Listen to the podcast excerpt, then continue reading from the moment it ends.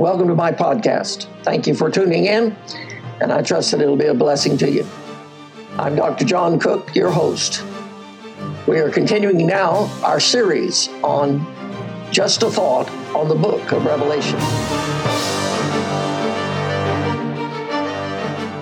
I want to say right from the start that nothing that I say is original with me. In fact, I don't think any preacher can say anything that is original.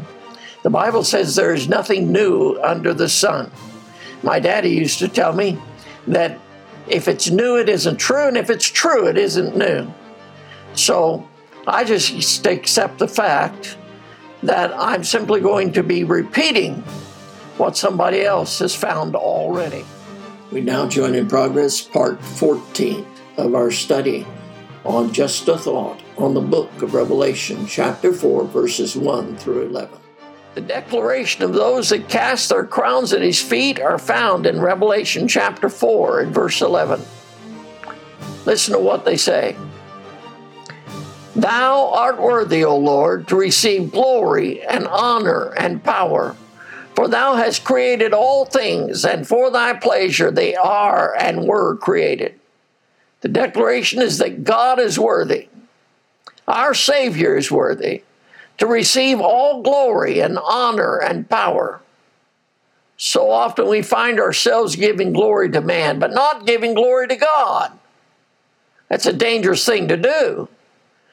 That is to give glory to man Glory belongs to God and only to God. We read of just such a happening in the scriptures in Acts chapter 12 and verse 21 to 23. Upon a set day, Herod, arrayed in royal apparel, sat upon his throne and made an oration unto them.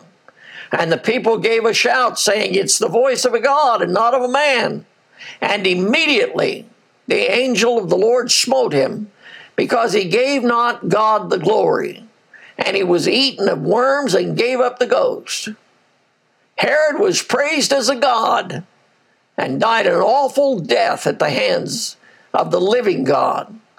Let us give all glory, honor, power to the Savior, our Lord and our God, and to Him alone. We are the creation of God, and we were created for His pleasure. 1 Corinthians chapter 6 and verse 20 says, For ye are bought with a price. Therefore glorify God in your body and in your spirit, which are God's. Look also at 1 Corinthians chapter 7 and verse 23. Ye are bought with a price, be not ye the servants of men. As God's creation, as his purchased possession, we are to praise him. God deserves not only our praises, but our service. And he deserves it twice over.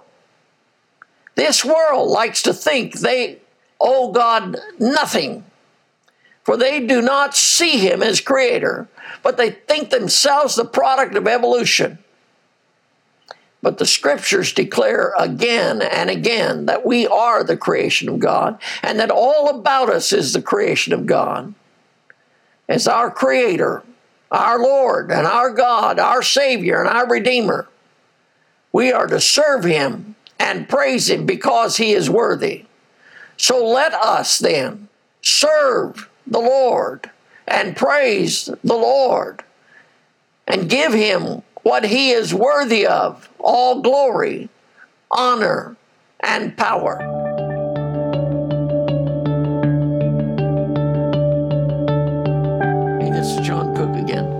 Well, thank you for joining us in this podcast and encourage you to join us in the next podcast in our continuing study on Just a Thought on the book of Revelation.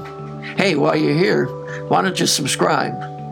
Appreciate it, and God bless.